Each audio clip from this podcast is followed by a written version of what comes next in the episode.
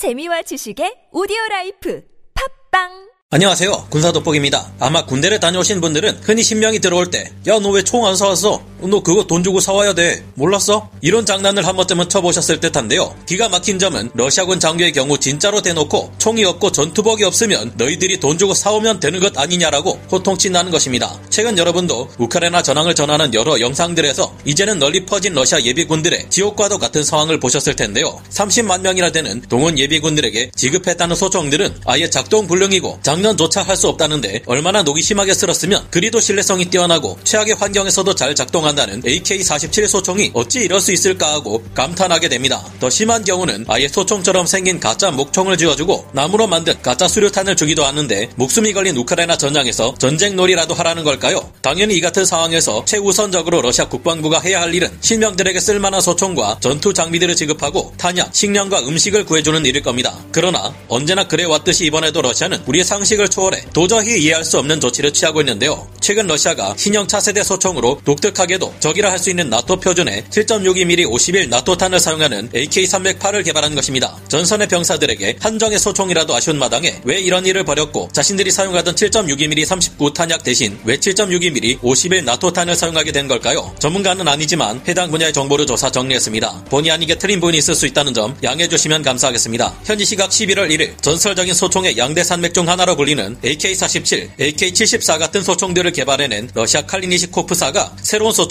AK-308을 개발해 이를 우크라이나 특수 군사작전에서 시험평가하는 중이라고 밝혔습니다. 러시아가 이처럼 신형 소총을 개발해낸 이유는 러시아제 7.62mm 39 탄약을 사용하는 기존의 제식 소총 AK-74는 일정 거리 이상 떨어져 있을 경우 미군이나 우크라이나군의 방탄복을 뚫기 어렵다는 문제가 제기되었기 때문으로 파악되고 있습니다. 그래서 러시아가 최근 개발해낸 AK-308 소총은 구경은 똑같지만 길이가 더 길어 무겁고 파괴력이 더 강한 7.62mm 51 나토탄을 사용한다고 하는데요. 이처럼 더 강력한 탄약을 사용하는 덕분에 유효 사정거리가 무려 700m 이상으로 늘어날 것으로 보입니다. 7.62mm 51 나토탄은 서방제 기관총 M60이나 M240, FN-매그 기관총 등에서도 사용하기 때문에 전장에서 나토의 기관총 탄약을 노획했을 때도 이를 사용할 수 있을 것으로 보이는데요. 그런데 이에 대한 평가나 반응이 최악을 달리고 있습니다. 러시아는 이전에 새로운 차기 제식 소총으로 AK-12를 개발했지만 이에 대한 평가와 반응은 냉혹했는데요. AK-12는 개머리판을 접었을 때 이것이 총몸에 밀착되지 않고 덜렁거리며 흔들리기까지 하는데 기존의 AK 소총에는 이런 문제가 없었습니다.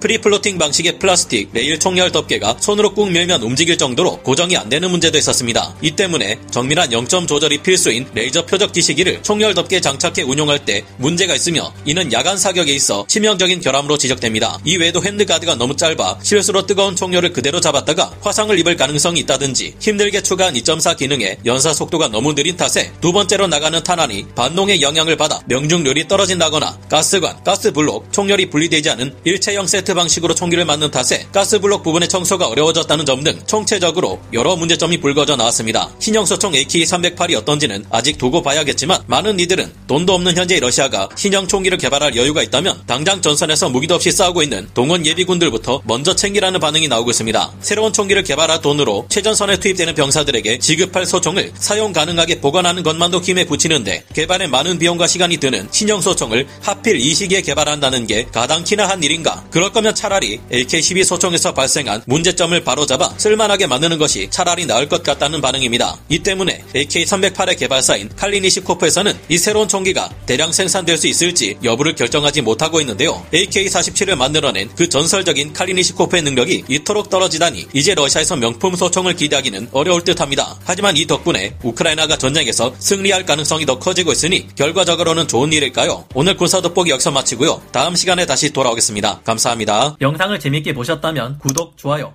알림 설정 부탁드리겠습니다.